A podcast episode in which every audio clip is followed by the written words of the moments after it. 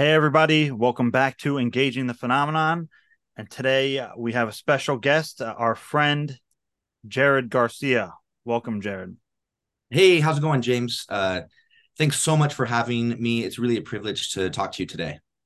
Sure, and um, and and people on on Twitter may be familiar with Jared uh, under his handle Jedi Camper.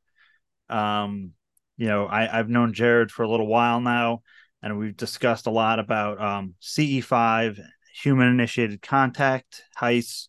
Um, so, so today here, um, uh, Jared actually had recently given a presentation in, in Roswell, New Mexico on the subject um, and, and research into it. So just, just to start off, right, Jared, um, you know, when we say CE5 and HICEs, um, what are your, what are your best definitions for that?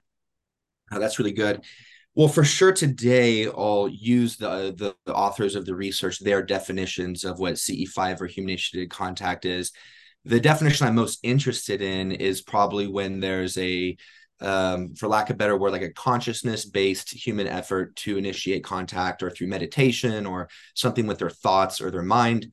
And if any response um, comes from that. And so um, that form of human initiation of using your thoughts or your mind or um, or something about your consciousness and order to is the intersection that I'm most interested in.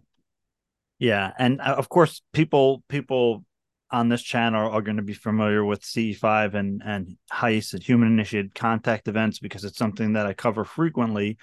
Um, but in case we have a, a, new listener or just for even for a good review, um, do you have a um, a preferred method of of CE5 or HICE in particular? Or do you kind of do your own thing? You know, um, I, I, I, guess it's kind of my own thing. It's definitely something that evolved in a personal journey of mine, as far as like what I'm saying in my head or the how I'm kind of going about my meditation um, prior to that. But um, that is, I guess, it's been learned. Or I've picked up things from just other people. I'm not using any specific protocols that have been outlined in the past in any any way. Um, so yeah, I'd say it's something that's more of um, is that is that good enough, or do you want like more specific? Well, yeah, I, I, I was going to get there. So, okay. and I, I completely understand because I think even somebody who starts off with using like um, we can, you know, the the generic protocols, right? Say somebody's using the CE5 protocol protocols as taught by Dr. Steven Greer, or somebody's using the Rama protocols by Mission Rama. I think after a practice, you know, everybody kind of gets into their own groove and will eventually use their own protocol. Sure. Um, I think that's something that naturally develops over time, uh, because you you know that's you know in in my experience, in my opinion, contact is kind of like a personal journey, and and with that, you're going to have your own inclinations and things that you prefer and things that you just try and find out works very well for you. So, you know, if you if you you know for your process what's what's in, you know in, in simple form what what do you do when you go out? Sure. Um i mean first is is an act of just kind of quieting my mind. So that might start off just as as i would start off most meditations with like a body scan or um, just kind of bringing my consciousness into different parts of my body. And again that's really just an effort to kind of stop thinking about the normal things of my daily daily type anxieties and stuff like that. And so after i've done that for a while um, I might even continue meditating, right? Um, whether that's focusing on my breath or certain mantras, but again, just some way to have something very simple to think about so that um, I'm not so caught up in just, oh, I need to do this or think about that. Or so just that process of kind of quieting my mind. And then in my personal journey, so like when I'm getting into this contact stuff now, if I feel like I'm kind of in a meditative spot, um, I might set consent just basically you know be intentional that i'm not out here for anything negative or malicious or anything like that. And then from there um, and that's really brief but so from there there's some basic visualization of of like basically sending love into the universe. Um, i might think of something that happened during my day or you know that reminds me of love or something like that. But um but yeah it just uh, a basic visualization of just sending love out into the universe and then um, and then asking for contact. And so um, with that, I and again, I think the language is probably what will be most individual to people, right? You know, so I don't want people to get hung up on like the words, but that's where I'll, I'll try to be intentional about the, the type of um, uh, entity or whatever, or you know, intelligence that I'm trying to make contact, ones that are more good and loving and peaceful and kind and um, and things like that. And so from there, um, I'll yeah, basically end with like, yes, I'd like to make peaceful and loving contact tonight, and then uh, I'll go look out at the stars. For sure. And um, just before we get into some of the material that you that you covered in, in your research that um, you gave a presentation on, uh, I just I would like to ask because I you know I don't what what how did you find CE5 and HICE in contact and you know how did you get into it? Oh man, um, I mean that goes back to kind of the start of of how I got into UFOs at all, which I wasn't planning so much to talk about, but I'll, I'll just I'll just go into it. So that sounds good. Yeah. So um, I mean as well, I grew up religious as like an atheist worldview for a few years. I was just doing some backyard astronomy in October of 2020. And for four nights in a row, there was this light that was flashing at irregular intervals that seemed fairly stationary in the sky. And um and, and I just begun kind of getting interested into the UFOs. I only because I read that the Pentagon, this is not at 2019, but a year later, I just read that in 2019, the Pentagon had confirmed that these three videos released were somehow genuine, right? Um, not necessarily uh, stating their origin or anything, but just saying that they're indeed of UAP.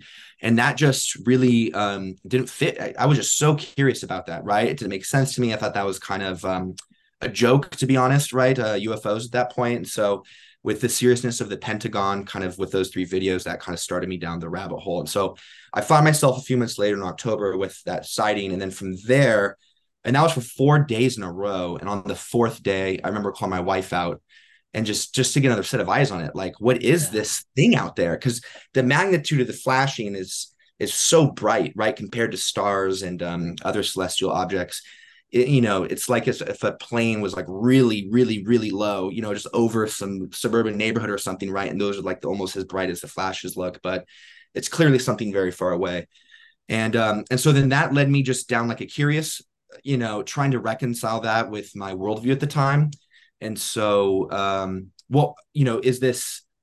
I, am just trying to look for prosaic answers for like four months, basically. You know, geo-synced stationary satellites that are spinning and glistening, but then why wouldn't they always be there, right? If it's really geo-locked, you know, wouldn't I see it every night or during certain seasons? It should repeat, you know. Um, but you know, whatever I could find, and then in that hunt, I was looking at Reddit or you know social media place just to I was trying to find video of things that flashed at night, right? That were kind of stationary, and that led me to finding, excuse me, videos of people's CE5s, and uh, where the you know what the video is about is CE5. What I couldn't find was any authority of like um astronomy society or anything like that that said oh we know what that is that's this thing right and here's like clear video of it so um so then at some point I'm watching um, Luis Elizondo's interviews now, and it's in. You want me? you want me just to go all the way?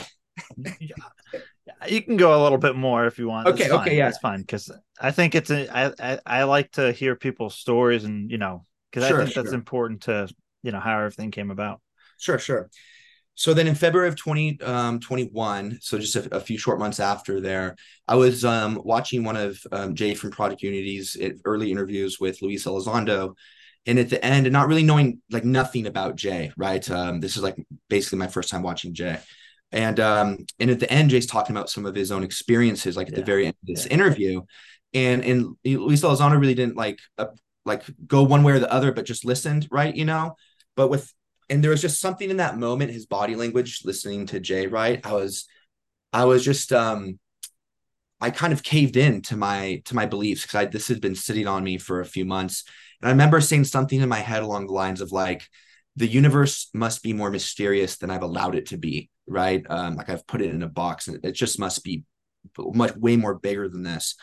And then in that moment, I had um, for like 10, 12, maybe 15 minutes, like immediately after that, I had some sort of spontaneous spiritual awakening or um, Kundalini. I, I, know this is none of my language that I had at this point, right? This all kind of discovered language since then. But, um, but a very unitive kind of spiritual experience that was um, the most visceral, like ex- uh, spiritual experience I've ever had in my life. And um, yeah, I remember walking back in my bedroom to my wife and just being like, something just happened to me, right? I mean, it was like, yeah you know, and I can go into more detail with that. But basically, it felt very like energetic, um, almost like I'm being not electrocuted, not shivering, but just like vibrating almost, uh, very tightly though. And there was this um, feel, the, this feeling or experience, I should say, of just my consciousness just kind of like looking at things beyond me. And, and the more that i looked at like the grass in my backyard or you know just mentally right thinking about these things. But as it kind of poured over uh, it just felt this very unitive like oneness or loving like everything was connected in love. And it was um and it was very strong. And so then after that james it was like that was some sort of like cracking point and then the, the maybe like the next six months on like a you know with the leveling off there was just this explosion of kind of high strangeness that then kind of teetered off for a long time. But um, looking back then, you know, on that time, I started to go back out then, especially the first community I find was, um, you know, Project Unity and, and there's some CE5 background there, right? So then I started to experiment with that, thinking this is what happened in October. And to my surprise, it just that relationship began and started to flourish more. For sure. Yes. Yeah. See, I, I had never heard that whole, yeah, you know, which, um, that's I, you know it's it's incredible to hear a story like that yet um you know in in you know people who have had contact you hear similar themes time and time again right sure. um but yeah i i know you want to get into your into some of the research you've been doing and and the the presentation you gave at roswell so um by all means um you had done a presentation uh, on CE5 and human initiated contact and research yeah. papers that had been done on that. So, do you want to go into that? Sure, I'll try my best to segue into this because I was like, that was definitely like woo woo, right? So that's, that's I get it. And so, you know, I, I think my mind um, wanted to turn to academia to better understand, right? Uh, you know, what these things were or what was happening here during these circumstances. And, um, you know, even on something like a Kundalini experience, I could find research in medical journals, right, on spontaneous spiritual awakenings or other things like this.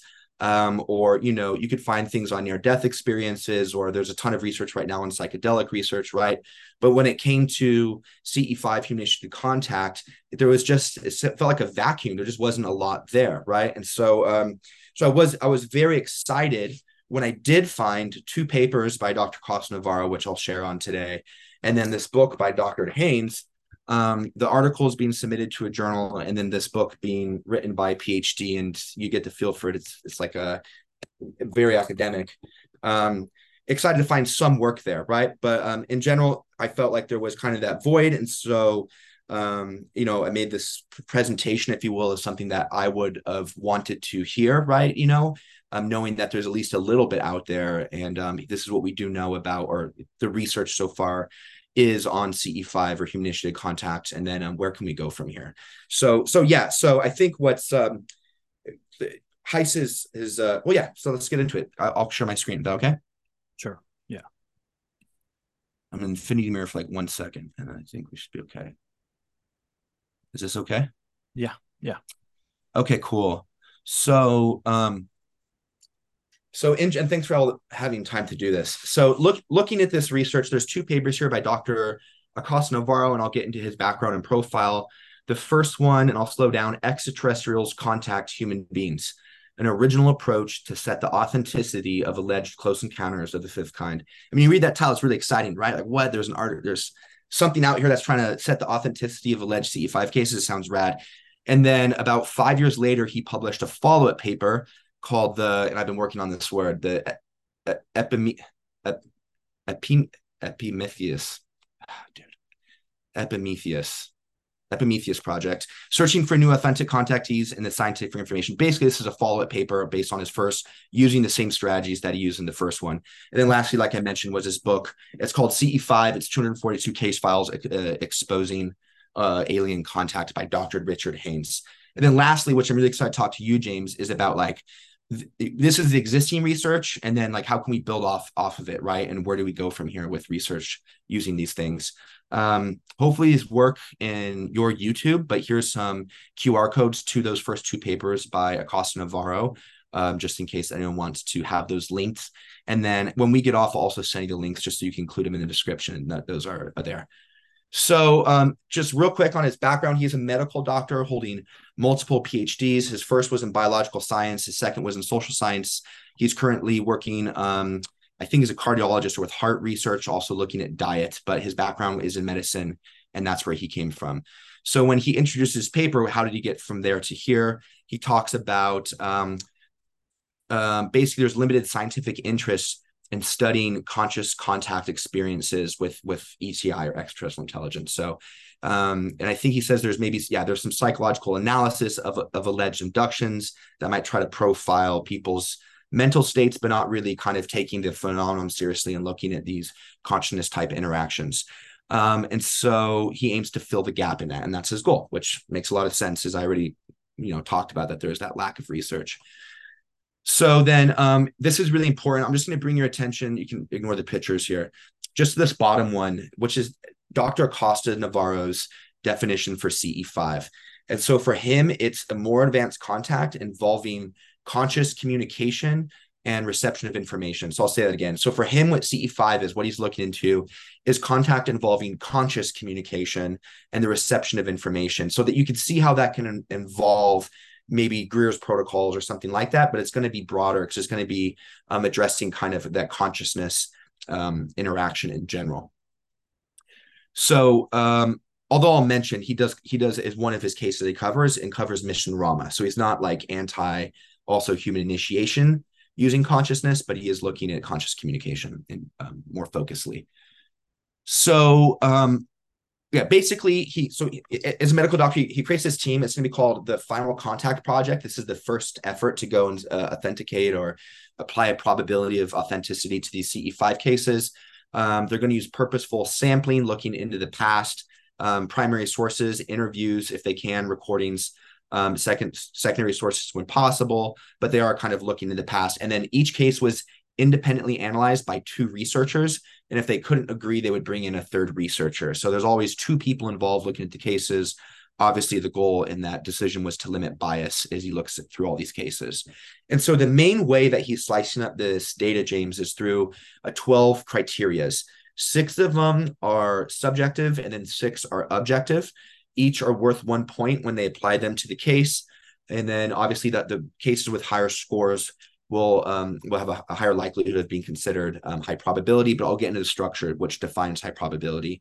And then lastly, when using these rules to, to for authenticity, he does mention the rationale of using an approach with criterions is based in long empirical based in long empirical knowledge is accepted in other areas of knowledge in medicine. For example, the criterion of Jones in order to diagnose rheumatic fever. And so um, he does bring up that this method of using criterions in order to diagnose something um, or you know apply a probability is used in other um, disciplines.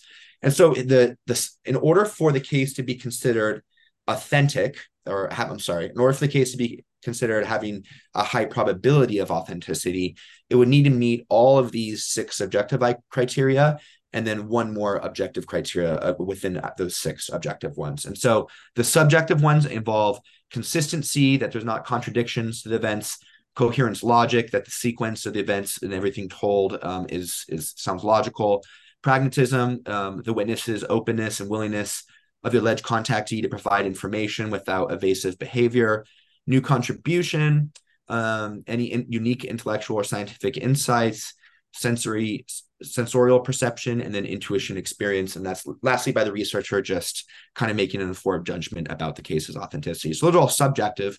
The objective criteria involve whether other witnesses present, um, paranormality, like witnesses witnessed abnormal uh, phenomenon beyond explanation, telepathy, things like this, presence of physical evidence, so films, things like this, body evidence, injuries, scars, kind of biofeedback there, program contact, so uh, valid if the announcement of future contact was made to others, especially like journalists and news reporters and things like this.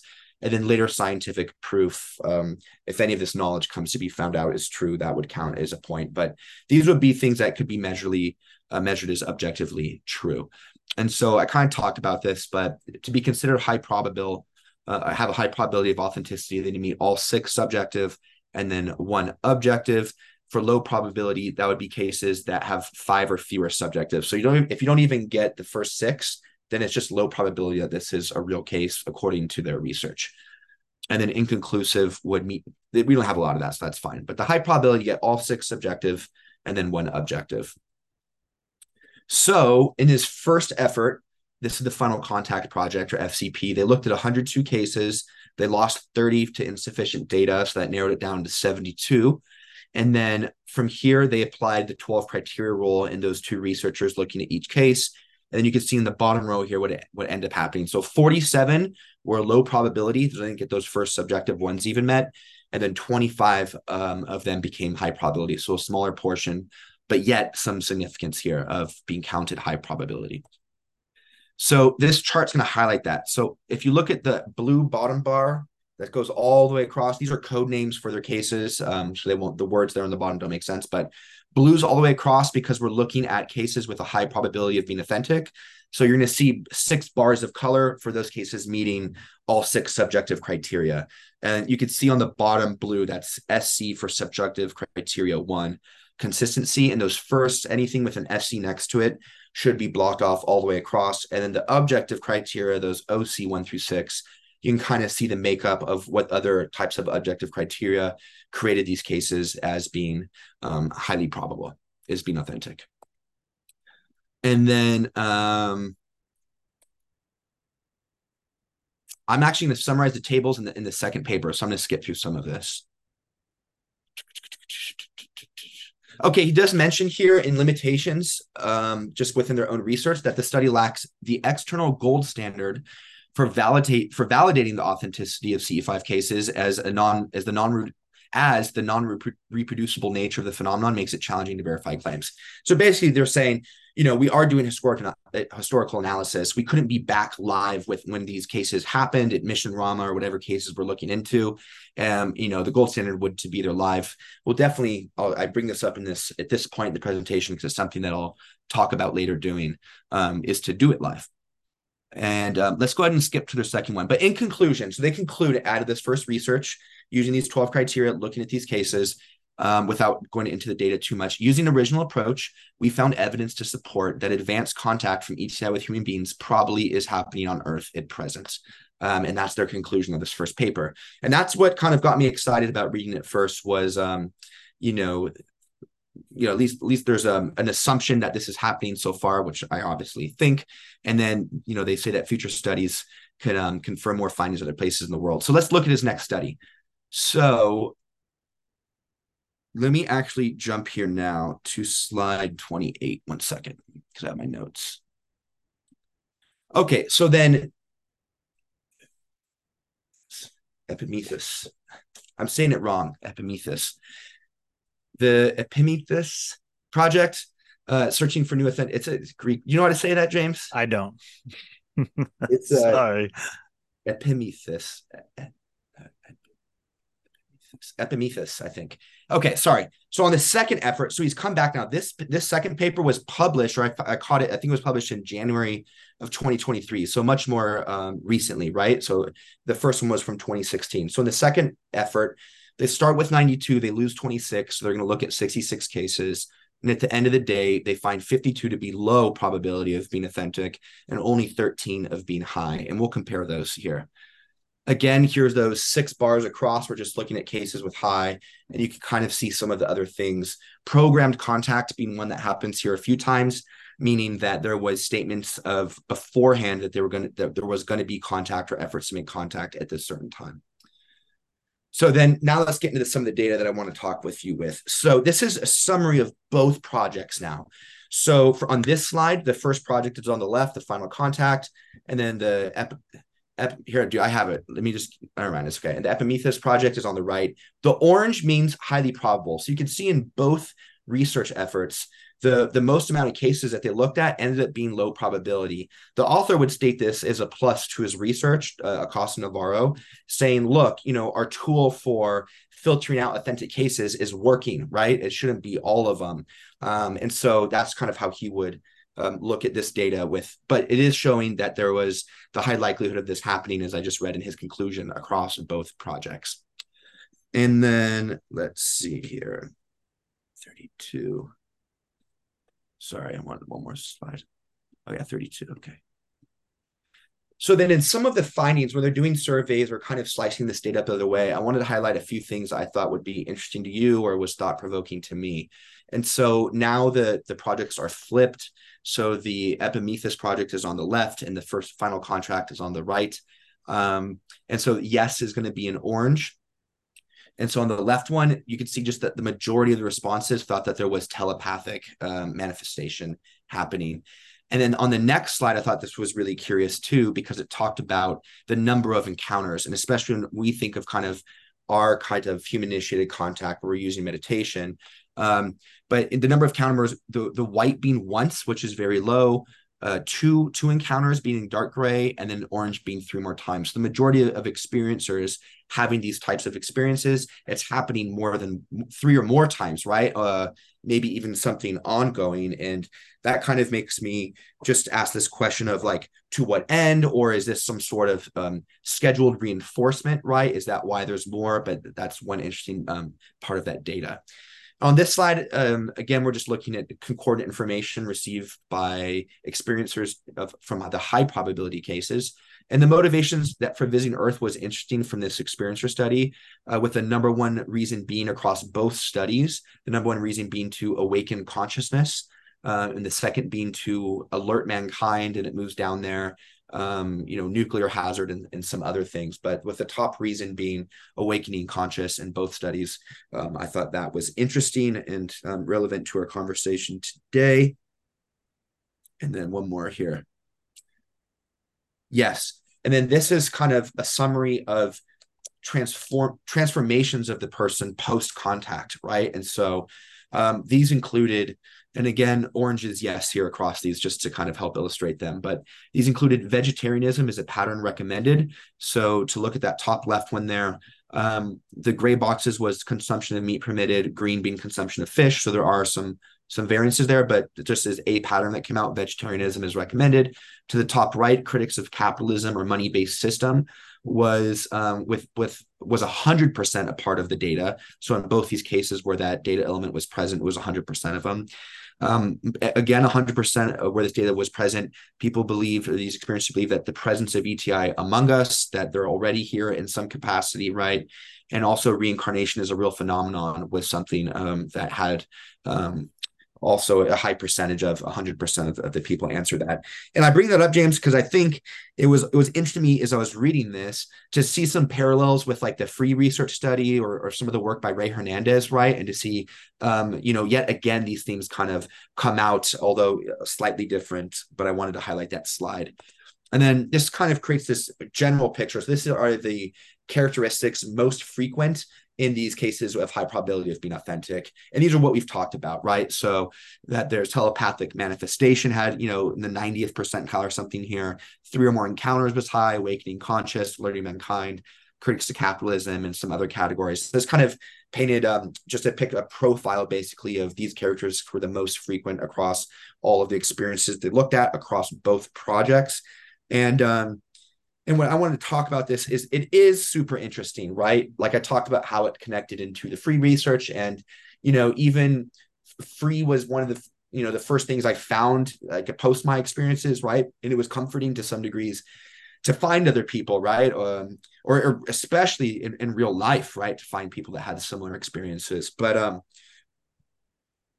so while it's it's it's very interesting and um and I'll, I'll speak to some ways I think especially from Haines' research that we could actually use that data or or build off of it. It's not quite the data that I personally want to set the you know authenticity for a CE5 case right? And I think um it can go a little bit further but I'll get to my praise and criticisms here in a second. So then that basically was our summary of Acosta Navarro's work using those 12 criteria. And I'm going to go ahead and jump into um, some work by Richard Haines now. Is that cool? Yes, sir. Okay, cool. Okay. So um, Richard Haines's book, he's looking at 242 cases. They're broken across a few different chapters and sections.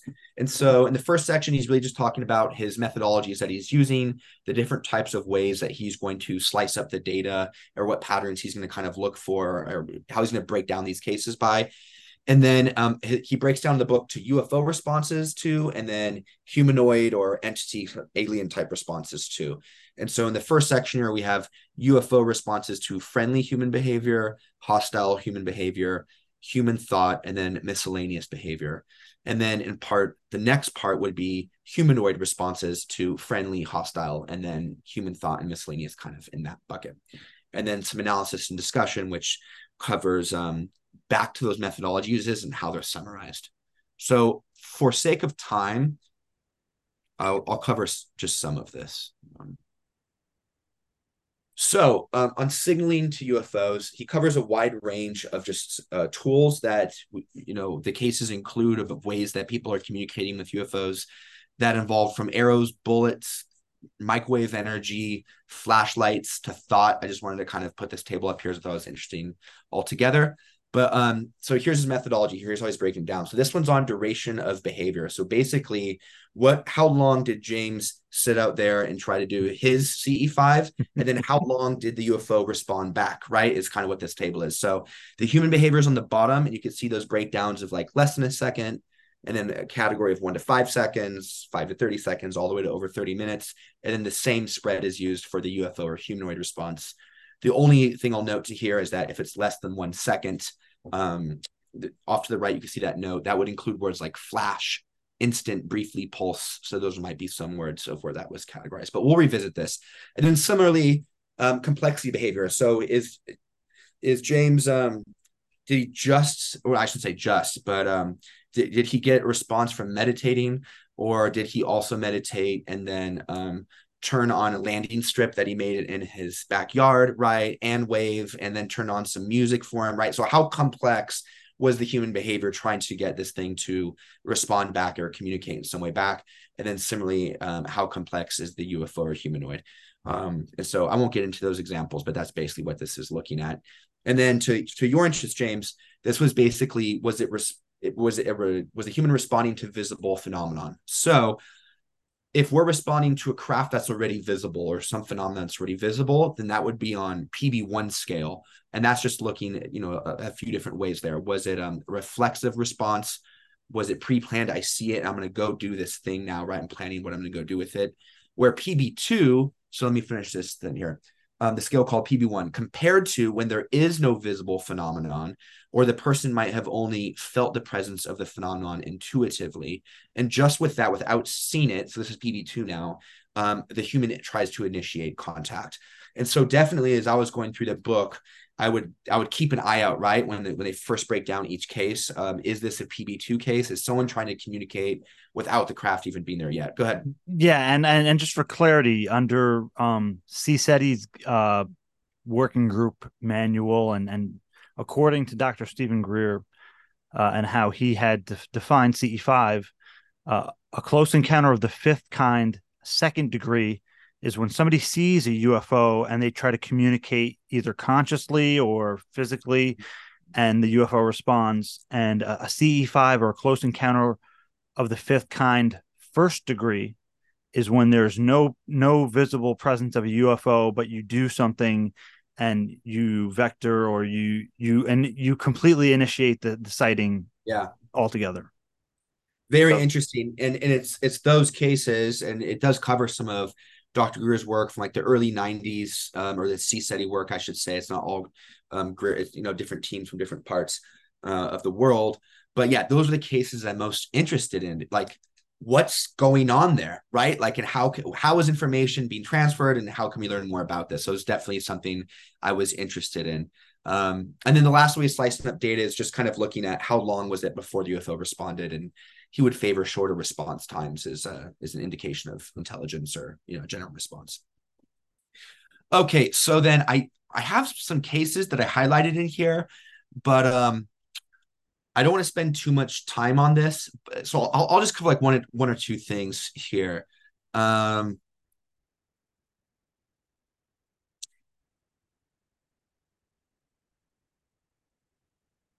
Okay, so I'll stop on this one. So Denise is a policewoman. This is from 1977.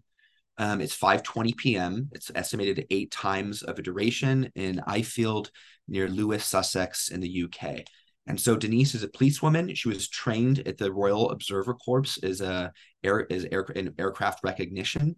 And she's at a bus stop when she sees a UFO 300 feet away. So this is PD one, but um, but still interesting. And and so I like this because it says, but I thought, just thought, right? Come down here and let me good look at you. And um, and immediately the disc changed course and began to move, you know, in her direction. And so again, you have this case of just just with the thinking, right, this UFO seemingly moves closer due to that, um, which I thought was one of the interesting ones here. Oh yeah, that was an artist's interpretation of what she saw in the sky. Yeah, and and just a note that within UFO literature, there are cases like this that, but the the CE5 terminology wasn't there. So for a very quick example, in yeah. uh, Dr. J. Allen Hynek's book that was co-authored, the last book he co-authored with uh, Philip Imbrogno, called "The Hudson Valley UFO Wave."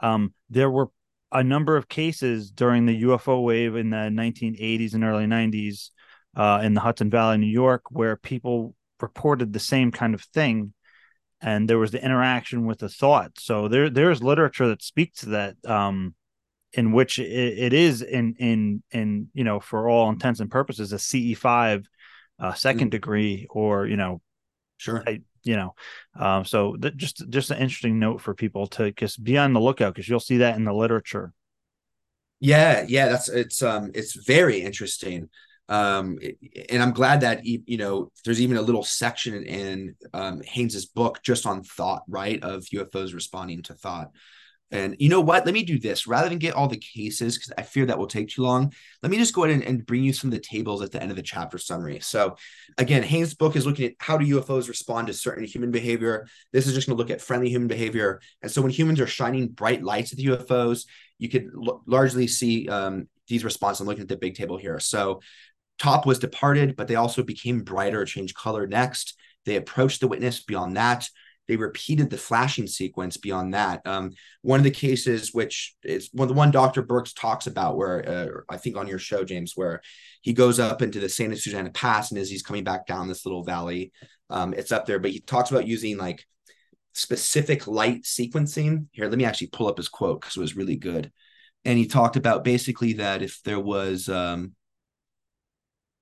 oh, here, he just said, we use a predetermined sequence of flashes. And so if the object signals back in the exact same fashion, then we know some kind of primitive communication has been established, right? And um, thought that was fascinating too. I don't think people talk about CE5 always within the context of that. It's like a basic form of communication, um, you know, but yeah. Oh, wait, you muted? I muted myself. Okay, cool. And I've, I've had that same instance happen. Um, even though I don't recommend people use lasers, I had I've had a very coordinated engagement with you know one of these objects where I flashed in a sequence and it flashed back and you know back and forth back and forth and each time it it um so you know the first time I flashed twice at it it flashed twice at me I said okay so let me, I flashed three times and it flashed three times at me and i said okay this this is you know i'm going to try to trick it here right? So i did uh, one two and then a very long three and the thing did the same exact thing back and that's when i was kind of blown away. I'm like okay there's no there's no coincidence there. No no there's not. And it's and you know it, or james as we get through this i think it's like like that's that's mind-blowing right? And there's and so there's not this like well, we'll get into this a lot later, but just this like in ufology, there's, there's like this common repeat of just like it's it's dataless, right? You know what I mean? And it's just um, it just feels like low hanging fruit for scientific inquiry, right? Like if you're getting that type of communication back in that exact same type of fashion, then um, it feels like something that demands to be investigated more. Um, and I'll definitely speak to that more. Yeah. Okay, cool. So then let me go ahead and um, okay, you wanted me to research to summarize this research, so I'll do this a little bit more. Let me slow down here. So we're talking just about UFOs responding to friendly behavior. And so when we look now to the top right, this is when UFOs are responding to people waving, shouting, or trying to get the UFO's attention, but still in a friendly capacity again, the number one thing UFO did was approach the witness before it did something else, and lastly, it left. And then lastly, on the bottom, uh, just response to airplane movement. So this isn't necessarily human movement, but like tilting wings back and forth or something like this. Um, it accelerated away. So those are all kind of friendly responses. Um, the next section would be on hostile um, responses from humans. So, what did the UFO do when humans were hostile towards it? And these aren't entities or humanoids yet; these are crafts um, that people are trying to be hostile towards. So, this would involve yes. So, um, how it reacted, speed and motion wise, is it left in some way. That was the biggest reaction that it left in some way. Uh, how it reacted, color luminance, color luminance, visibility wise, is it brightened or it became invisible. Um, you know, and then auditory wise, some witnesses would hear a ricochet or some type of noise coming from it. But what you don't see a lot of these responses are is, you know, it, it turned them to sand or, you know what I mean, or destroyed them, their house or something, right? You know, um, it's yeah. like, yeah, yeah. It's, you know, they lit up or, you know, they left or something like that. And, um, and then and then with military aircraft too, there's a similar trouble. There was a little bit here of um, the UFO reacted by destroying the airplane. But but um, Haines will go out of his way to say that, especially when you look at the humanoid cases, that the majority of um, the aggression is a response back from you know from the human. Okay. So this was now on thought. So um, it was a much shorter chapter than I'd hoped for, but that's okay. Um, on just he's looking those 242 cases are broken down different ways. So on the one with thought, there's a few things that were interesting here. So in the in the seven cases, um, the witness transmitted such thoughts. The UFO reacted by approaching the witness back in all seven cases. So to add to your anecdote there, James, right? In all seven cases in the book, the UFO got closer. Um, and then, yeah, sure. And two of the cases in which the witness was afraid and pleaded to be left alone, just with their thinking, right? The UFO reacted by flashing a light once and then departing the area in the other case. And then in the nine cases in which the witness asked it to perform a particular response, the UFO performed the requested the response in all nine cases. I mean, this is fascinating, right? And and, and it's broken down in such a way that it's not there's no leaps to conclusions, right? From from Haines. He's just kind of going through the data, and I really appreciate that. And I'm gonna skip here. Yes. So then humanoid responses, let me go ahead and just jump to the summary page for you here. Oh, yeah, yeah, we're good here. So humanoid responses to friendly human behavior. Um, a, the, the, it, it was, sorry, common characteristics in these cases is that the visitors were associated with a craft or, or something like this from these experiences. And the, the visitors' reactions to the human's behavior included waving back in one case, um, quick movement inside their craft, um, approaching, stopping, and then running away, and then an unclear response, some production of sound. Um, there was an absence of harm towards humans from the friendly behavior um, reaching out, and there was, but there was limited communication with no significant information being conveyed, um, obviously without the, their acknowledgement of their existence. Okay, so then when humanoids, now we're done with UFOs, so the humanoid response to hostile human behavior from Haines and here's his quote I suggest that humans are the direct or indirect cause of alleged aggressive alien responses in almost every encounter. And he goes on to say if this can be proven to be true, the implications are enormous. It's impossible to control the aggressive tendencies of the human being, and therein lies potential danger in the future whenever alien life forms may visit Earth. But uh, it's really that first part that I wanted to highlight, which is that he feels he suggests that humans are the direct or indirect cause of, of the alleged alien aggressive alien responses. And so, um, in these responses to hostile behavior, which again, we're drifting away from kind of the human initiated contact, I think, slice that we're in, but just to, you know, to be with integrity to the book here, um, there was 10 incidents analyzed. The immediate reaction was in six incidents. Um, in three incidents, the entity fired something back. This was normally some sort of like light flashlight thing that would paralyze the person or kind of disable them in some way. And then there was no movement in one case. And then let me just continue here. So then the miscellaneous bucket of people using thought or miscellaneous, this was kind of smushed into one chapter. There was just six cases mentioned regarding um, with with entities. Human thought um, it provoked a response in three cases with the entity themselves. So that's even interesting, right? Not just the UFO, but the entity also seemed telepathically aware. Human speech provoked two responses, and then humans motion without speech, you know, evoked a response. And so those are the summaries and um, I think this is the, the juiciest part of his. Well, no, it's all really good, but I'm excited for this stuff. So now is like his summary of all this data. So like what did any patterns arise looking at 242 cases, right? And um, there was some patterns that I'm not going to go into, which would be like the time of day. Um, it's mostly during hours of darkness. When did they happen? How many witnesses were there? The shape of the UFO, some things like that. But again, back to this table, but now with some data in it. So you could see, let's look at this. Um, my mouse will show up on here?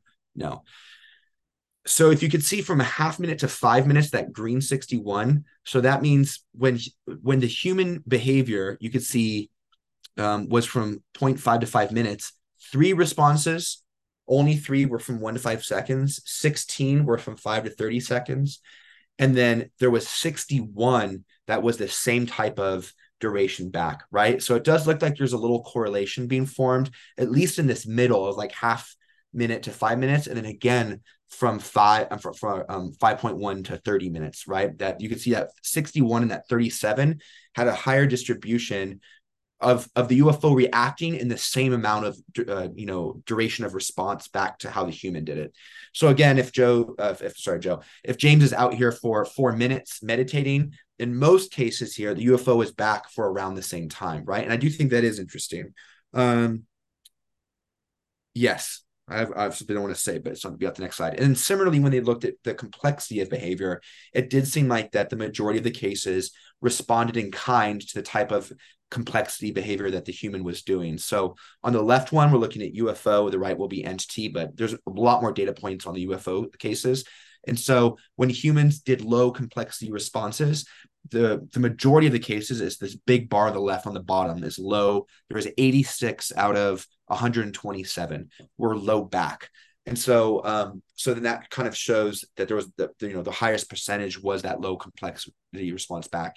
Similarly, least from the UFO and the medium response, when humans were doing medium complexity, the biggest chunk that we got back again was 44 out of 75 out of 77. So 44 out of 77. Again, the highest percentage of responses back were of medium complexity. It's almost a similar pattern when you look at the humanoids, except in medium while there is um, seven there, there was 10 low responses. So the low responses were favored in complexity um, from the humanoids just slightly. But there's a lot more data points on our UFO side. So this was interesting to me when I was thinking about this one, James. Like, um, like if at least according to Haines here, there's a little bit of a tear up, and maybe there's some sort of natural endpoint here, but of like the more the duration that we put into it and the complexity that we put into it was was um, responded back to in kind with a, a you know equally complex or, or, equally long right? And i guess yeah no i won't i'm going to save my comment for a little bit later but that is interesting to me. And does that tell us um, that they want to be seen right? Do they do they like are, are they here to be hidden or are they here to communicate or you know um, something along those lines? Do you have something to say here? Otherwise i'll keep going. You can keep going. You can keep going. okay cool. all right. So sorry. And then i'll just pause on the slide here but um he, he makes an effort in the in the end to basically say like are these responses and can we apply intelligence or, or is the UFO intelligent right? Um, and and basically he summarizes like well what is it doing in summary when um, human has friendly behavior and you can see it like you know it approached the witness it signaled exactly back the same. But in general it's just looking for like is there a, a, response back that seems intelligent from the ufo itself? And he would go on to conclude that it does seem to suggest that the ufo is intelligent. Um, but that last chapter i'm understating it. It's, it's very good uh, when he's kind of summarizing this. And so this is what I really wanted to talk to you about today, which is like, where do we go from here? And so just once again, like it was, it was exciting to me to see two, you know, two gentlemen go out and basically try to add data to this conversation about seat your five or HICE. The first one from Acosta Navarro, really looking at consciousness-based stuff. Um, but it includes Mission Rahma, like to talk about, right, in one of his cases. So he's open to it and finding that they conclude that this probably happening on earth right? There's enough people that go into this category that have a high probability of authenticity. And then Haines's work kind of looking at all of these different ways that humans are just trying to communicate or initiate contact. And what are those responses back from the ufo um, at the whole i think he would argue that a it's seemingly intelligent and then b that there's um, self-restraint being being used when it comes to our hostile actions right? Because most of the friendly actions back um, were you know neutral or friendly backwards. So in general, I want to praise these two works. So Acosta Navarro, the his 12 criteria, it's a novel way to authenticate these experiences. And without him, there, there wouldn't be any paper called authenticating CE5 experiences, right? So I do appreciate him starting off there. And its strength, uh, one of its strength is is that it's building, you know, with those 12 criteria, it's trying to capture certain data points to fulfill a goal here, which in this case is to apply a probability of authenticity to the cases. But in general, I feel like this is something that's lacked a little bit or lacking, and I'll I'll talk about it more when we talk about precedent and research. But just like the columns of data that we're collecting are to inform our hypothesis, right? Um, that we have, whether it's true or not. And I feel like there's, it's like there's too much of an effort to collect, to not to not think about what those columns of data should be that we'd want to collect. Um, you know, it's not just collecting any data. Um, you know how what date why do we want this data for what hypothesis is it for? And so i appreciate that he's collecting this data you know purposefully um, to go in and, and make this make these analyses. Um, there is little published research on consciousness based ufo connection. Um, and so this novel work is a contribution to ufology and i appreciate that. I really like from acosta navarro too that there were two that there were two research efforts. And so the first one in 2016 and then the second one here um, in 2022, being published in 2023, but that it was done twice, right? So that almost shows that there's some reproducibility or retestability to take these 12 criteria and to try them again. And, and really that leaves me with this question of how else can these 12 criteria or an idea like them be applied to future HICE and CE5 research? And then praise for Haines. I'm just gonna have a sip of tea real quick again, he comes in with a lot of um, scientific pedigree. He's retired NASA uh, research scientist, um, assistant professor in psychology at San Jose. Um, so yeah, and then San Jose before moving to the Research Institute for Advanced Computer Science as a senior research scientist. So you know, again, a, a pedigree of from academia here. Um, and again, while there's little there's little scientific research on human initiated contact using meditation. And so even though um, so I appreciate that it's a contribution that he has those cases in there of Greer's early work or just people sitting at a bus stop and thinking about asking UFO to come closer, and it does. Um, just that those cases are compiled about thought based or consciousness based again is um, is another contribution from him. And then Dr. Haines presents this method for collecting and categorizing data. So we did see those those trends within um, complexity and duration of human behavior to the UFO response. And again, can we learn from that and apply these into the into the future? Okay, I, I see what slide I'm on because I have notes to certain slides and I I can't see the number. Okay, so then criticizing, and this is where I'm excited to, to, to get your mind or your response to here, James, is well, Acosta Navarro focuses on consciousness and Haines focuses on like any human initiated contact. I believe research can go further by focusing on like that middle section of the Venn diagram, right? Where consciousness is the thing that's used to initiate um, you know, contact with with UFO phenomenon. And and you know, I think this is, I, I note here that um, both of these oh, oh I'm sorry, and why is because Navarro and Haines are, are really doing historical analysis, right? Where HICE experiments can be done live. We can capture data live in the moment and it could really be any data that you i mean you could try to capture any data you want i should say right rather than need to re- rely on historical accounts and and this criticism is noted and that Acosta Navarro uses as one of his profile cases a mission Rahma case, right? Where it's like premeditated stuff. And then Haines is including CSETI accounts. And so if both are willing to publish these as cases right, in their research, right? Then why not go do the research live with those people? If you're entertaining Dr. Greer enough to include his cases in here, right? Then go out with a, a CSETI group or whatever, right? And and and see if we can collect data there, right? Or same thing with Mission Rahma. Um, like let's go try to collect this live. But I really believe that I come back to this question of columns of data, which is like what data should we be collecting during these experiments? I really think that depends on what you're trying to figure out, which I'll talk to. Um, and I mentioned this a little bit earlier, but there's like this common refrain of just there's a, a lack of data within UFOs, right? And and then when I look to like, well, how are we trying to get new data then to bring into ufology, right? Um, well, obviously there's really scientific works right now with like the Galileo project, right, which are really exciting. Um, but when you look at like user submitted type apps, um, those are all, you know, those are post experience generally, right? Or I should say, I think all the time that we're submitting those things in, and whether it's um, Enigma, Enigma, or something new, or a classic site like MUFON, the analysis is going to be in retrospect with no real opportunity to gather data from the event itself. You might be able to go to a location, look for, you know, physical evidence or something, but to capture live data is, is going to continue to be missed with these new projects or efforts. Even if it's talking about, um, and I don't know if all the, how legislation keeps evolving, but if there's some supposed to be some sort of public facing collection, right, of um, uh, data f- from the government on UFOs. Again, this is all kind of in retrospect. And how are we really supposed to measure or test hypotheses and experiment when we don't have a UFO in front of us? And I wrote this before David Grusch, and so now I'm not quite so sure. uh, maybe we do have UFOs in front of us, and we could do some really interesting contact with them.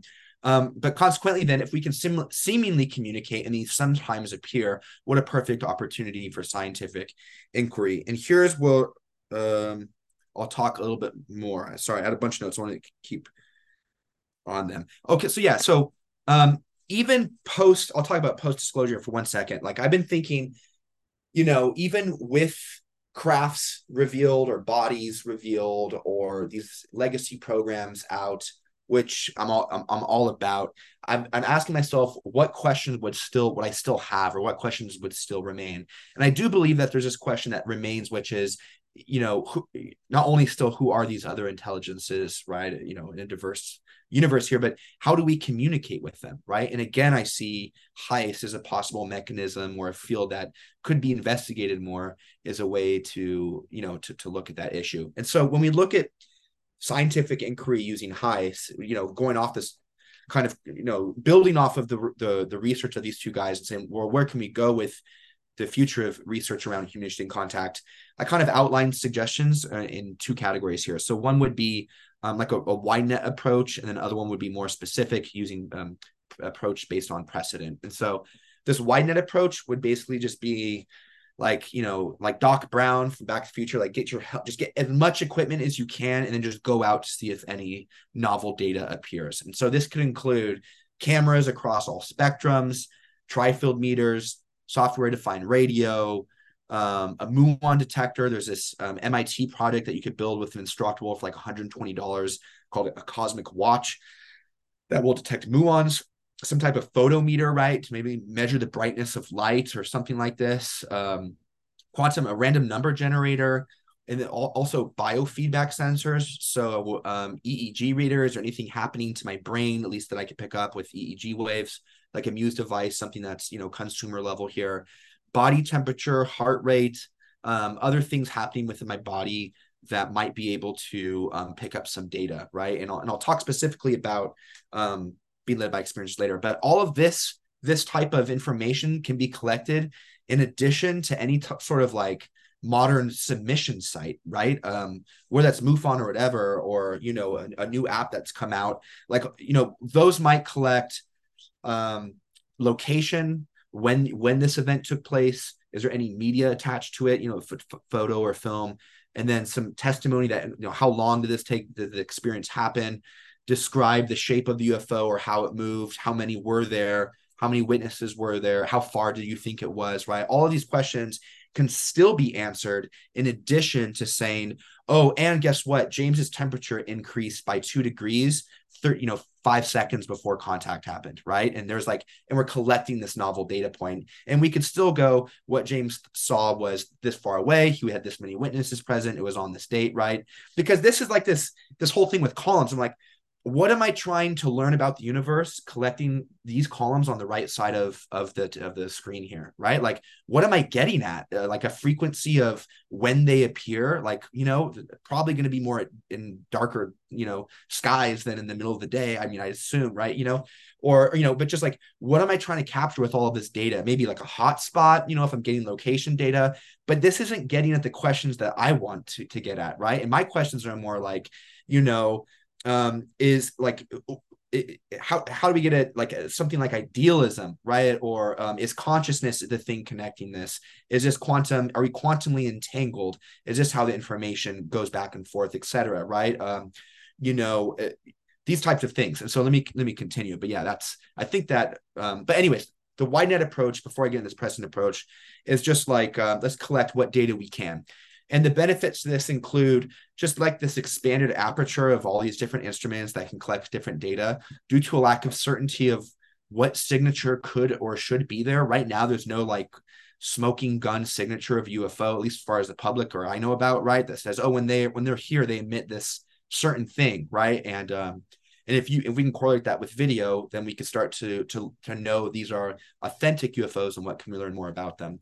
Um, there's just I mean, obviously the the big um, uh, benefit of this is the capacity to capture live data, and then it's this exploratory style, meaning like we're we're we're giving credence that we don't know and so we're we're you know humbled that we can learn something novel here and i think about mark sims or maybe it was from jimmy blanchett but this idea yeah. of a six jimmy. experiment and broadcasting like this radio flat kind of image oh, i'm sorry with the with the walkie talkie is what i'm thinking um so yeah he does he does broadcast that image with the walkie talkie first and then through a series of faraday bags he's putting walkie talkies deeper and deeper into a Faraday bag, and they're still chirping, right? Um, and there's a control one where he puts another walkie talkie, I think four or five bags in, you can still kind of get some feedback, but after seven, it's dead. So there's no way this other walkie talkie should still be getting some sort of signal, right? And but like, would we with without an and it's like without an exploratory mindset, would we even know that that that's a possible way that they're communicating in that in that way? You know what i mean? Or that they're the phenomenon occurs even in that in that medium if you will right? And so um what other ways are we unknown we don't even know about that if we bring more tools to we could find maybe responses that we weren't even thinking about and so that was just some of my thoughts on um, like a wide net approach and then there's this precedent based approach which i'm more personally um, following up with um, which is like how does past ce5 or I'm sorry, how, how does past research inform or narrow down a hypothesis for CE5 and HICE? Now, obviously, we don't have a lot of you know research on HICE itself, you know, with like tools like this, right? Uh, we covered ones that are doing historical analysis, kind of looking in the back. Uh, and so then that's where I look to the contact modalities, right? To say like, well, and I'll get to that in a second. Um, but yes, how do we use past research? And sorry, I had a note here, I think. So I'm just going to go for this one because I wasn't sure where it goes and that's just this, James. When you do HICE, it's like it, they want to be seen. Like the, the, these flashes of light or whatever they're doing, right, are, are brighter than most things in the sky, and and and they're already showing up. So we're not um, we're, we're not trying to capture data when they're trying to be elusive.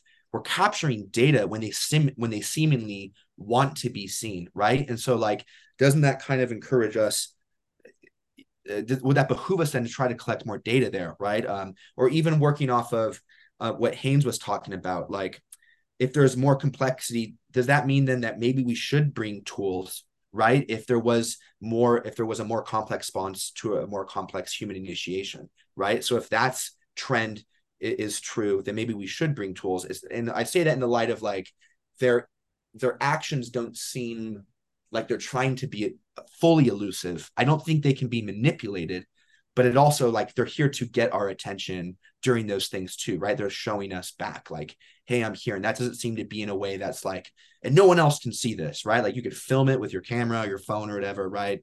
And um, and so yes, so I thought that was um even more of a reason to kind of keep us into this. Okay, so looking at precedent. So um, so yeah, is there just I can't imagine finding a signature um to associate with uh, something an anomalous sighting, right? And that would empower just a whole new slew of research, right? Once we have some sort of signature. And this is where, so let's look at specific precedent things. So this is looking at software defined radio, kind of looking for radio signatures. And um, and this blew my mind, James, because I'd been looking for months. I was looking at like um, this book by Mark Rodeghier or something that was just like when when vehicles fail by the presence of UFO, and I was trying to see if he would conclude with what type of signature would cause that interference, but he didn't really get there, right? But I was digging, you know, um, thank you. Yeah, I forget who gave it to me now, but there's one case in Project Blue Book. It wasn't, it was a, a relook or a review of Project Blue Book where there was, oh, you mentioned it in your loose threads with the three gigahertz or the 3000 um, um, megahertz or whatever, right? You're talking about, you know, I'm talking about. Yeah, and that's the um the Danielle Elizondo omega point in the hermetic penetrator. Yeah, yeah they touched but, on that. But that was like a revisit into a Blue Book case, right? And they and they're like, this guy found like more information about it, right, than that was initially understood. Did I get that right? Yeah, and and I mean, I, I would I would highly suggest that the people within DoD they have all those types of signatures and you know yeah that that data is known it's just not available to the general public for which is um, a crime I mean I I don't know about crime but just it, I mean it it is because it's it's uh, uh, an illegal cover up that's been sure. facilitated you know more more so illegal because of disinformation that's targeted the the public so Sure, sure, sure. Yeah. Um, but as of now, you know, there's not a lot of publicly available, I guess, right, data on this stuff. And so, you know, like when we when we think about the search for extra life, like we spend billions of dollars through NASA and stuff, right? Looking for, you know, ancient life on Mars, right? You know what I mean? Yeah. And this is something that's like like a software defined radio is $29 on Amazon, right? And you can go do it in your backyard, right? Like yeah. let's go. Okay, so so like this was super interesting to me because the you know through AARO at the emerging threat and capabilities um, hearing by Gillibrand a f- few weeks or months back um, it was you know they had the slides here right? And I I just it blew my mind when they had you know a, a, portion that that said signatures. And I was like no way they're giving us signatures. But you know funny enough you have the radio from one to three gigahertz. Again another bracket there from eight to twelve. But that one to three just reminded me of you know the constant uh, um, um, you know, alleged, or I shouldn't say alleged, but the 1.6, right? What it's from, I'm not sure, but a Skinwalker Ranch, right? This type of signal that's been commonly associated with some anomalous things happening on the ranch via their episodes. Um, again, this one to three gigahertz would fit that. And then Ronnie Vernet, who's, you know, um, I don't know him personally, so it's harder for me to verify, but he continues to post um, with video and, and, some of their data about being at a hot spot um, so not necessarily human initiated contact, but at a hot spot. And he also found this 1.6 gigahertz um, associated with when these lights are appearing. And so when I look at that, James, I'm like, that's plenty of precedent for me to, you know, to merit some sort of basic experiment to be like, when I go do human initiated contact and I have a successful sighting, you know, is there this 1.6 signal or any signal between one and three gigahertz, right? Um, if they're appearing in these other places, then that seems like logical enough to be like, well, let's figure this out if it also comes from HICE. And then now we're collecting data to um, help us understand a little bit more about the universe. But there's there's other ways, and, I, and this we're all going this a little more. So precedent from contact modalities. So not always EEG, that's um, fMRI sometimes too, but um, they've been used to study the brain under a, a, variety of circumstances, including different types of meditations, psychedelics, like we talked about, remote viewing. I, on remote viewing, I, I, found this one where the, the artist Ingo Swann is is under an fMRI and they're finding this seven hertz spike or something, right?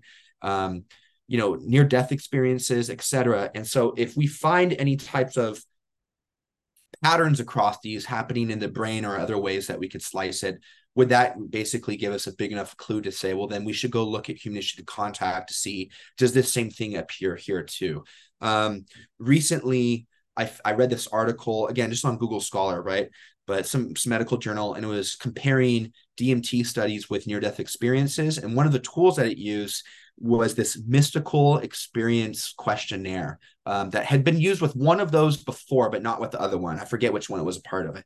Was either like used with NDEs, but not with psychedelic experiences, or vice versa. There, but they decided to do both right to see. And there was, and it was like a basically like a the same pattern across both of these, right? And um, I might have what's okay.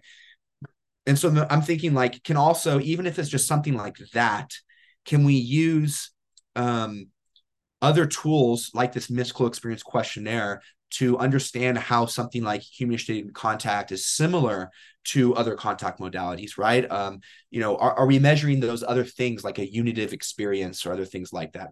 Um, but yes, I do think that as far as just establishing a hypothesis or as a way to narrow down expectations, I think we could look to those other contact modalities as ways to um, for, for to narrow down expectations for a HICE experiment.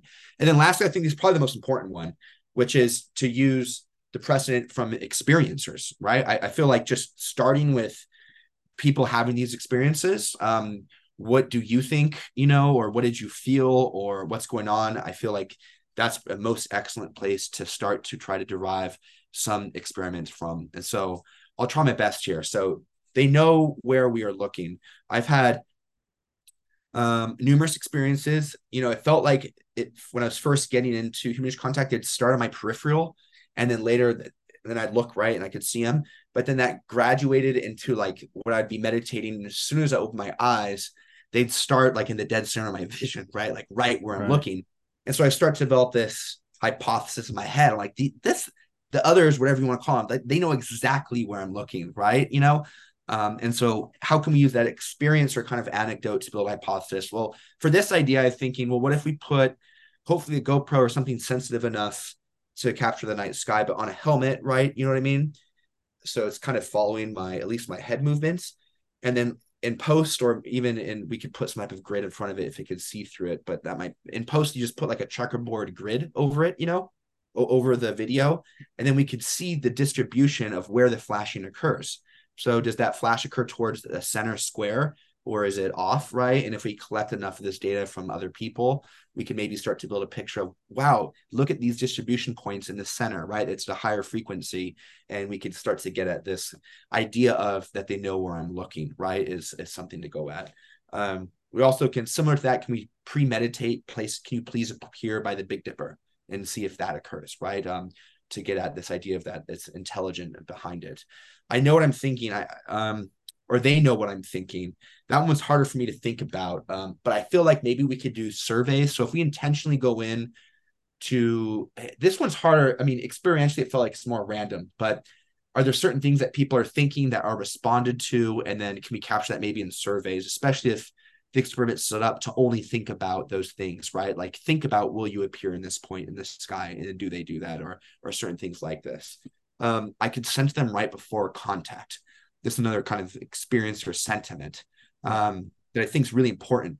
And so, you know, is there biofeedback that happens to our bodies that that can sense this pre, you know, pre-contact, pre-flashing? So, which would be awesome to get timestamp data of heart rate or or you know brainwave you know measurements or um, body skin temperature right or things like this? And does any of that change the moment right before contact? Because there's definitely a sentiment of like oh i can feel them and then they show up right? It's very it's right there. So i feel like these are the like the most important things to look at because they're coming from the experiences themselves. Um, you know the sentiment of it's a consciousness based connection. I, I don't know how to measure consciousness and cups and and you know gallons and things like that yet you know?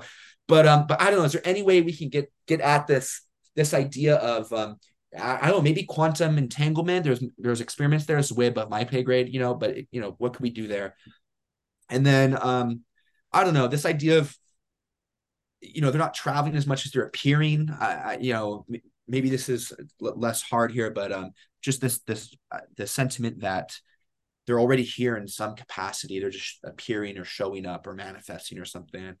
Um, or or this is really interesting. Will they is there like um is it is it contagion in any way? Right? Does this thing spread?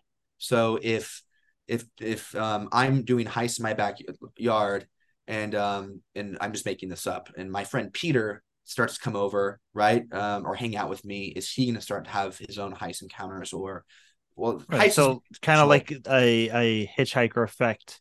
But um, yeah, but but you know, again, with a different connotation, generally speaking, right? With a different, yeah, but does it still spread violently? I think of um Dorothy Izatt, right, who is right filming yeah. out there, and then it was years later that her, her daughter and some of her other family members start to see it too. But it wasn't at first; there was a, a little bit of a delay, right? But that spread well, or the and and I'll I'll say, you know, I, you know, people might not like either of the things that I say here, but uh, you know, similar was reported with uh, Dr. Steven Greer and and even Christopher Bledsoe. You know, yes, let's say Christopher Bledsoe as an example, and I do think his case is absolutely genuine. That there's anomalous experiences going on.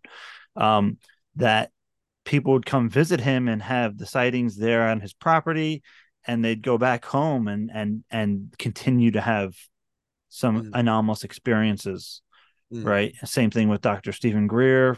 Again, Dorothy Izatt.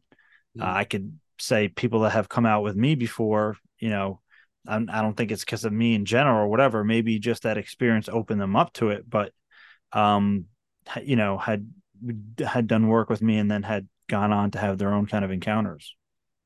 Oh uh, yeah, and that's you know, if if we could start to um, quantify that in some way, right? That's that's really intriguing data, right? Um, I, I, mean, personally, across all the contact modalities, James, like, but we can get in. That's right. Because what does that even mean, right? That that that something like that can occur.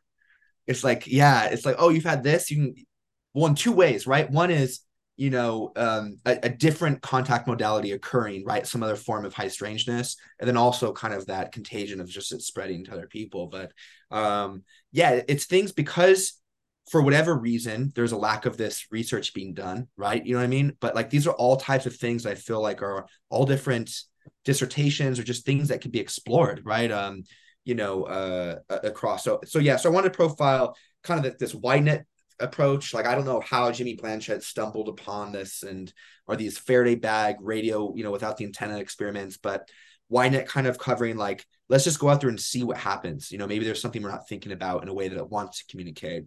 Um, and then B being using precedent from c- contact modalities, or I brought up that 1.6 gigahertz signal. Um, and then and then third here being, excuse me, precedent from experiencers themselves from these experiences, because you know like you talked about personal, you know, anecdotes of just being with people and having experiences and people um, throughout, you know, the last, I don't know how many years you've been doing this now, James, but a minute, right? Um, yeah. And then even in my brief time, right, just, you know, on social media, find other experiencers, there's, these are sentiments that seem to um, occur a lot, right? Like um, they know where I'm looking. I can sense them right before contact, right? It's consciousness, this spread contagion thing. It feels like those are things that are common. And so it feels like it should be um, it could be studied more. And then lastly was um, oh these oh I even had this slide here. This is what I was going to talk about. Lastly, just a little bit more of the implications. That's kind of the end to my science experiment suggestions. But um, yeah, so NDE psychedelics and other contact have these common patterns of transformation post unitive experience. So like they people have these unitive experiences, and there's a transformation that happens to them behaviorally after these types of events, right? So you know uh, they're less fearful of death. They're a critic of capitalism, these types of things, right? So can we measure um does HICE fit into that same picture right? Like we know that those transformative experiences have been profiled now across other contact modalities. Is there anything similar happening within human initiated contact? And you know can we measure that unitive experience that i was getting at? And this was really interesting. I'll just read this highlight. This is from that paper that i was referring to comparing uh, dmt and NDE but it says is it po- it is possible that the complete ego dissolution and the parallel unitive experiences that accompanies it. So the ego dissolves and you get a parallel, or you know, as that happens, you get this unitive experience, may be the common factor that can bridge uh, these different states and is also responsible for the long-term psychological benefits associated with them, right? And so, um, so this this makes me like, well, man, I want to know if how what what are people's spiritual experiences like during HICE right? Um, and are they are they being are they similar to what people experience during an nde or um, or, or, a psychedelic experience in any capacity right? And what tools can we can we use to to find those similarities? Um, more just kind of implications here as i continue. Um, like this just so does it, you know, I wish I could really just uh, get at the data of, um, oh, look at the CE5 event. We prove this um, information is being transferred with, you know, somehow quicker than space time should allow. But we, we're not there yet. But, you know, it, it feels like then that there's this do humans have like this dormant capacity for telepathy, right? Um, will this, is this, it, can, can we just use it without them, you know? Um, and if we ever get a signature, like, can we try to see then if if James and I try to speak telepathically, right? I don't know if we if you think of the right thing, does that same hit, that same signature spike occur, right? You know what I mean? Um, something like yeah. that. Um, and I mentioned this before, but just in general, like I'm motivated by HICE. Like I went to Alien Con back in February, I think, or something of um, 2023 here. It's, it's local to me in, in the LA area here. And so I went to as many speakers as I could find, like um, Dr. Travis Taylor or Jeremy Corbell or just you know whoever I could find as many speakers. I really want the same question, which was um, uh, human contact seems like low hanging fruit for scientific inquiry due to its alleged reproducibility. what tools or instruments should we bring to these types of efforts to see what data we can collect, especially data that gets at some um, you know hypothesis of the nature of reality or, or something like this. And um, I've lost my trail of thought. But anyways, I got a bunch of suggestions for for different um, devices that we could bring. And oh dang, dude, I'm so sorry. I just forgot my my train of thought. I was trying to tie into something, but I'll just continue with my bullets. So this appears to be a form of communication, which is which is uh, revelatory to me. Like, um, yeah, I think we should we should research it more. And then yes, we didn't talk about this. How how do HICE and other contact modalities? It seems like the best fit in a theory of everything, like idealism, where consciousness is fundamental. Can we get at this hypothesis with experiment with HICE? Um, and then, so at the end of the day, I guess what I was suggesting is: is there? I don't know if there is, but is there any unique signature that's associated with contact that happens during HICE? Um, and can we find it in a way that's it's unique enough that it distinguishes that this is a UFO response to your or a phenomenal phenomenological response to your human initiated effort. Um, and while the work presented were historical that I covered, I think that there's lots to be discovered using CE5 HICE experimentally, like I talked about. Um, can we learn more about the nature of reality through experiments with HICE? Can we get at this this whole hypothesis of consciousness being fundamental, which resonates so much with the experience, right? Um, can we can we I don't know, is a develop some experiment to get at that. Um, HICE spread to people in your life? To what end? We talked about what what are the others' motivation um, in in showing up? Uh, are are these demonstrations meant to provoke humanity into a certain worldview, like idealism? Are, are these demonstrations meant to provoke us into a more connected identity rather than like a singular ego one, right? Are these experiences only meant for the experiencer themselves? Those are some remaining questions I haven't. But ultimately, can HICE help us learn more about not only the nature of reality, but um, who these others might be, and lastly, or more most importantly, is who we are. And so that's those are the slides that I wanted to cover with you, James. I'm down to talk a little bit longer, just more um, spitball, but I'll go ahead and stop sharing my screen here. no, that was great. I, I really appreciate you sharing all that because that's, I mean, again, I think that's um, an excellent uh, presentation and approach to CE5 because I haven't really seen many people try to tackle it in in such a scientific way, um, which I, I can understand because there's there's not like you said with those two um, papers and, and what uh, Dr. Haines has. There's there's not too much data out there considering um, you know the vast implications like I I would love to see more CE5 studies. You know, I think it would be helpful if there were even more studies trying to show that it's an actual thing. I think a lot of people are still kind of struggling with that a little. Sure. sure. Um, but again, it's reproducible. Yeah, I mean, yeah, we're missing we're missing like this like um take your your control group and just put them in a um a park and have them just look at the stars, right? And then you take your experimental group on a different day or whatever, and then they're doing HICEs, and then you just see if there's any difference, right? I mean, it seems right. like pretty easy, but uh, I mean, yeah, it feels like James that it's just. um I mean, I go back to there's there's definitely this you have to be there moment with it or thing with it, right? Like that that much I've learned. I can't I can't push my experiences on anyone else, right? right. It's just you got to be there. So I, I get that now but I'm still there's still this crazy, bewildering conviction in me that's like, um, well, this seems very important, but like this needs to be looked at more. I mean, like it shouldn't be so. It's exciting. It shouldn't be so casual. Like you're taught. You're like I know that it's you know, um, to you know to each their own on you know wh- wherever they think about it. But like you're sitting there, you're meditating, you're reaching out into the universe, and then you're getting responses back. Like that's just wild to me. And it feels like that's they're not doing it in a way that's well, of course, there might be some trickery or sometimes stuff going on, but like they're not doing a way that's hidden or evasive, right? Like, well, maybe that virtual experience model only certain people, but how they're responding back is a way that's visible and it's communicating that like I don't want to say they want to be seen. I want to put words in these others. It's an acknowledgement. I mean, it's yeah, a, it's, it's acknowledgement and so then and it's done in a way that's it's brighter than everything else in the sky right? Or sometimes it's what you're observing you know feels like it shouldn't belong or be there with its physics you know what it's doing whatever. But like all of those things feel like it's it's it's showing off a little bit. I guess maybe that's a better way to say it. And so if it's showing off to me that would feel more open to communication or some sort of dialogue or interaction.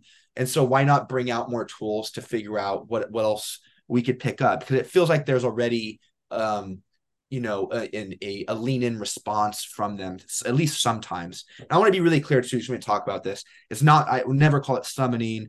I'm not in charge of it right? I think it's like the best description i've come up with it's like calling someone on the phone the other person on the line has to pick up. It's i'm not in charge i can't force them to pick up. So um but yeah when they do choose to show up there's a semi reproducibility with enough that feels like especially within SETI or just ufology, when we're talking about researching, this just feels like why don't we try to collect data from here? Because they're communicating back with us. And it just seems very logical to me james. Yeah. Um yeah, at the end of the day. Yeah and i mean some some encounters i mean they may seem you know like visually uh simple or you know it's not like Close Encounters of the Third Kind oh, film oh, no, right, no, no, all yeah. the time. But if you stop and think about what's occurring when it's happening, you're you're having, you know, you're you're repeating a process, and you're you're getting back uh, a, a response that's seemingly anomalous to conventional wisdom. So, you know, the implications that number one that it's possible at all, and number two that you have some kind of um, higher intelligence that's willingly interacting with you uh, is mind blowing, right? Just the just those two things alone are like, I I can't understand why there's been so much money dumped. Well, I do understand. Okay, yeah, defense, national security, um, military free. application. Free. You don't need anything to do it. Yeah. Well, what I'm saying is, there's why you know how come money has been dumped into remote viewing and ESP research and not this, but I get it because you know you can use remote viewing to do X, Y, and Z, and um, you know has right. military applications. So therefore, the, there's going to be money put into it. Sure, but um, yeah, it's, it's just a, a human with uh, amongst the human species. Um, I think it's something that merits scientific inquiry and experimentation. And and lastly, James, I'm I'm trying some of these myself. So I've been out recently. I just got the software defined radio. Um, so can you see that? It's yeah. it's literally yeah. like it's just this little thing. It's 29 bucks. And then it's just a USB. So you just plug it in. This is just my adapter. And then um, there's free software that you download. Mine's called Cubic SDR. I still need to learn to better use the device, right? I'm not a radio physicist or whatever that profession is, but um, but you know, it's 30 bucks, right? Like, why not just try it? Or a Muse is is that's like 10 times that, like 300, right? But um, if you can get there, that's that's you know interesting data that might come out. I mean, I'll let you know if I find something. I mean, if you that'd be very very cool. But in general, I feel like um, it's stuff that we could do. Oh yeah, and then I'm just trying to out there and go do it. Um, something like the GoPro with the grid that just take a lot of effort. Um, it would it'd be a longer term study, right, to collect that many data points. But even just kind of where you're holding the camera, maybe you can even analyze that a little bit. It's not necessarily where your eyes are looking, but um, but yeah, I'm so I'm gonna go out there and try to capture this. My goal moving forward would be to to somehow like create an experiment proposal that just outlines how to run it that other experiencers can do, right? So if they if someone else wants to go buy this $29 piece of hardware and go try HICE themselves, you know, that they can also go try to collect. And the more people that are trying to collect data, the better, right? Um, and so that's be my goal is can we can I get to a place where at least I could help facilitate like, oh, here's a few experiments. If you want to try to go collect data, right, doing HICEs, here's here's some other ways that you can go do that. Um, and then one other thing I just I haven't said, but I do feel is important is um, I don't think like the truth, like capital T truth of the universe lies in any radio signature or um, you know brainwave or anything like that, right? I feel like the, the you'll learn more from your personal slash like spiritual experiences during HICE than any signature. Um, I just want to put that out there. I don't think, but I am devastatingly curious if when these things come into our visible reality is there any footprint left that's measurable and my i just feel like there is uh, there's got to be some footprint left when i mean there's already the footprint of light right? So we could see it and we can capture that on cameras and film. Is there any other signatures left that are capturable? So um so yeah so i'm motivated. I'm excited about um, current events. Um but I'm, I'm really excited just to like like see what i can go learn for myself. I mean at this point we don't have disclosure which i hope comes you know or whatever that means people uh, but we don't have you know a bunch of data on signatures or things happening during HICEs. And so i'm just kind of in a place in my heart that's like well why not just go try it myself and see what happens? And so that's where i'm at. Yeah. And you know again i've you know i've used more recently like disclaimers like you know this is the decision if you want to do make sure you're you're going to be cool with what happens right? Are you ready for kind of like having a, a lifetime. Yeah, are you, are you ready to have a, a a transformation in the middle of your life, basically, uh, which could potentially happen. But but for people for people that are that have a calling to do this kind of thing, or that people that just decide, hey, they're going to do it anyways.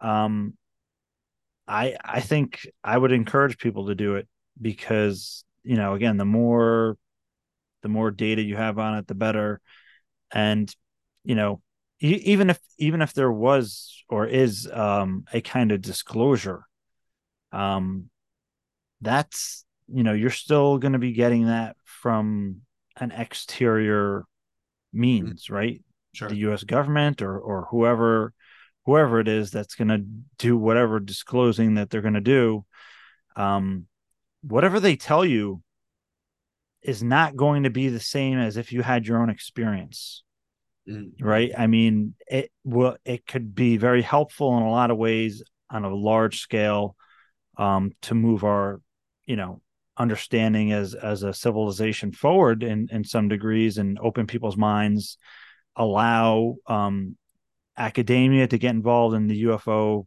subject and and uh, and everybody else right but there's you know there's there's going to be no you know that, that kind of like self disclosure of having your own kind of experience mm-hmm. really in in my opinion creates so much more meaning to to what what this is right yeah, yeah. um and you, there's nothing that can replace that and and at the same time you know where where could this ultimately take us is it possible that you know we could garner further information through close encounters that we're not going to be told by the government or, or whoever else right by any kind of authority that's going to selectively give us information that you know serves their interests or what they what they think we can handle or or whatever that that may be mm-hmm. um i'm you know just my type of personality is like hell i'm going to do it myself i'm not i don't want to take your word for it sure um so I, and again i think I, I really believe in in um, Dr. Steven Greer's mission with with the CE5 initiative in in that I think that you know why why should any small group or whatever decide what what they want to communicate to the UFO phenomenon when we're sovereign and we clearly have the ability to speak for ourselves. Mm. Um, and you know, number one, I think that's just way more self empowering, right? Um, number two, you know, maybe if I'm interacting with UFO intelligence, I want to say what I want to say rather than have somebody speak on my behalf. Yeah, yeah. And I know I know people are going to say, "Oh, maybe that's reckless," you know, whatever, you know, shouldn't. But it's it's my choice, man. You right. know, and um, I think it's a it's a fail safe um that we have cit- citizens, you know, going out and making contact, um, having their intentions heard or you know what have you by UFO intelligence and again, I, I just I think it's a good fail safe to have that that we're not dependent or reliant solely on uh, you know the powers that be or or whoever it is with greater resources that's going to determine whatever they, they think they're going to tell me what something is is and what it's supposed to mean sure. um, i think that you know as we go forward you know increasingly it's crazy because there's i hope i'm not going on a crazy rant here but you know there's increasingly this centralization of everything.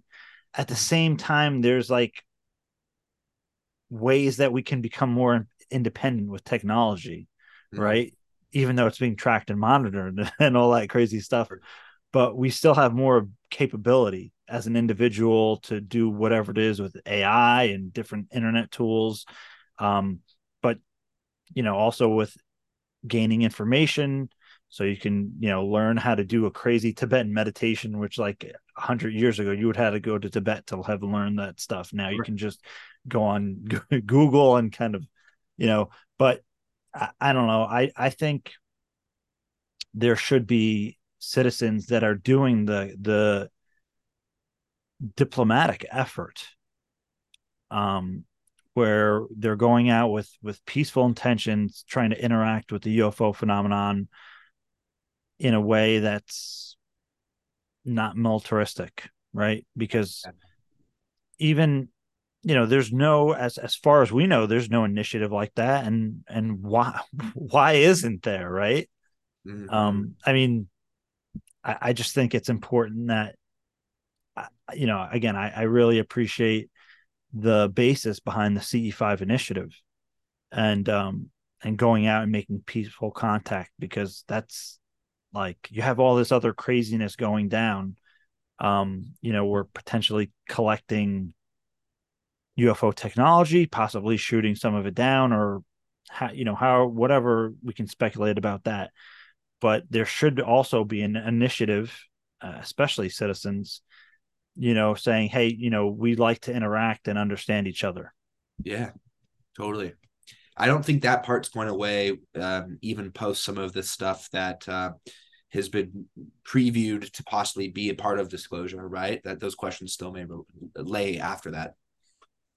I think it, yeah. And I, I mean, I think maybe after there is uh, some kind of confirmation or disclosure, you know, there's definitely going to be like different camps of people and yeah. with with different thoughts and agendas and and yeah, I think you know the, the UFO space is probably going to explode with interest and and all other types of things. But yeah, I really I don't think that the the uh, the diplomatic aspect should should disappear or diminish. I think people should should take it on if again if they're so called to the work because I think that's an important part of you know human initiated contact. I mean, of course, like there's curiosity, right? People just want to have a, a, confirmation and know for themselves that there's a UFO phenomenon. They can go do something like CE5 or HICE and get that kind of confirmation, like, wow, there, there's something to this. Mm-hmm. Um, but you know, but again, also in the bigger picture, like, you know, who's saying, you know, trying to make a, a communication between us and and them, you know, the UFO phenomenon potentially phenomena, different intelligences. But I, I think it's important that we ha- we have some kind of dialogue mm. that's not yeah. top down. Yeah, yeah, yeah. And it's yeah, it's right. It's a really different view to be like, hey, anyone can go have this dialogue. It doesn't have to come from the Pentagon. Yeah, to have it. Right, and it it shouldn't because we've seen, you know, again, applauds to all the efforts that are going on right now. Um, but we've seen what happens when you give the Pentagon this issue, right? Mm-hmm. We and and people that have had contact have been casualties in in a large sense, you know, and and and, and others who were just privy to the information, right? So, um, I, I, that's why I say I think that the um the C five initiative is a good like fail safe. It it needs to be there as a check and balance at the very least it's a really interesting perspective. I hadn't thought about that. I mean, in general, um, James, I've um, I feel like I'm I, I learned from you even in the short time that you've spoken. Thank you. I mean, I, have learned from you for the last, you know, two years, or whatever, that I've gone into this. You've been just like a source of um, of comfort or of knowledge, and you've brought people, you know, like, like Doctor um, Burkes, you know, um, into my perspective that I didn't have before, and so I just wanted to say uh, thank you for for all the work you've done and um and and how you um, promote curiosity too. I appreciate that, and I I've had Dr. Haines on here too. Oh yeah, and Dr. Haines. You just had Dr. Haines. That's right. Yeah, which was like amazing because I had read that book in maybe like 2010, and it was amazing to finally speak to him because he's a, a, really brilliant guy, and I got to learn how how deep he is when when talking to him. Oh yeah, um, yeah, serious guy. But um, do you have any any kind of closing thoughts? Um, even uh, like yeah, like for would you have any advice for people that might be entering this this subject of of human initiated contact? Well, yeah, I mean, well, we've spoken about it today, sort of academically. It's, I mean, I think you did you represented it better towards the end. It's definitely like a very real phenomenon that's felt. Um, and it's um and so just i mean if you found a place where you're already curious and you're here right then um maybe already kind of open to those those things but um yeah have fun with personal discovery i guess yeah i'll, I'll close this a little better though that was just to answer your question that, cool, that was cool yeah i'll just say um you know, if you're having these new experiences, hopefully this helps a little bit show that it is being researched a little bit out there, right? And that there are some serious guys with PhDs or people um, doing this research. So hopefully that's comforting in some way, and that it, you know you could see that there is uh, serious people researching it. And um, and I hope that if if anyone's interested in um, joining and in, in doing experimentation with HICE, like you could find me um, at DaYarbo um, or at Jared Jedi Camper on here, but I'd love to, to keep talk to you. And then just thank you, James. Like I'm, you've been like a, a mentor of mine or, you know, a mentor, but like someone I've looked up to for a long time. So I'm just humbled to be on your show and thank you so much um, for all the wisdom you have given that you gave today and that you'll continue to give. Uh, it's it's just on the note that I've been around a while. Eventually, people are going to be coming to you for the in the same way. No, no, yeah, absolutely. And and uh, any you know, I'm going to put your uh, your Twitter handle and, and link in the description. Cool. Uh, so people can find you and um and you know keep up to date with you. So uh, you know, Jared, thank you so much for the that work that you're doing. I think you know I I love to see when people do this kind of thing with. Uh, I mean, I don't see it though with with CE5 and HICE. So I think you, this is a, a wonderful contribution to the the field of human initiated contact. So I, I applaud your effort. I'm very grateful for the work that you're doing, and I look forward to what else you're you're going to be contributing in time. So thank you so much, and thank you so much for coming on. Thank you, James. All right, take care.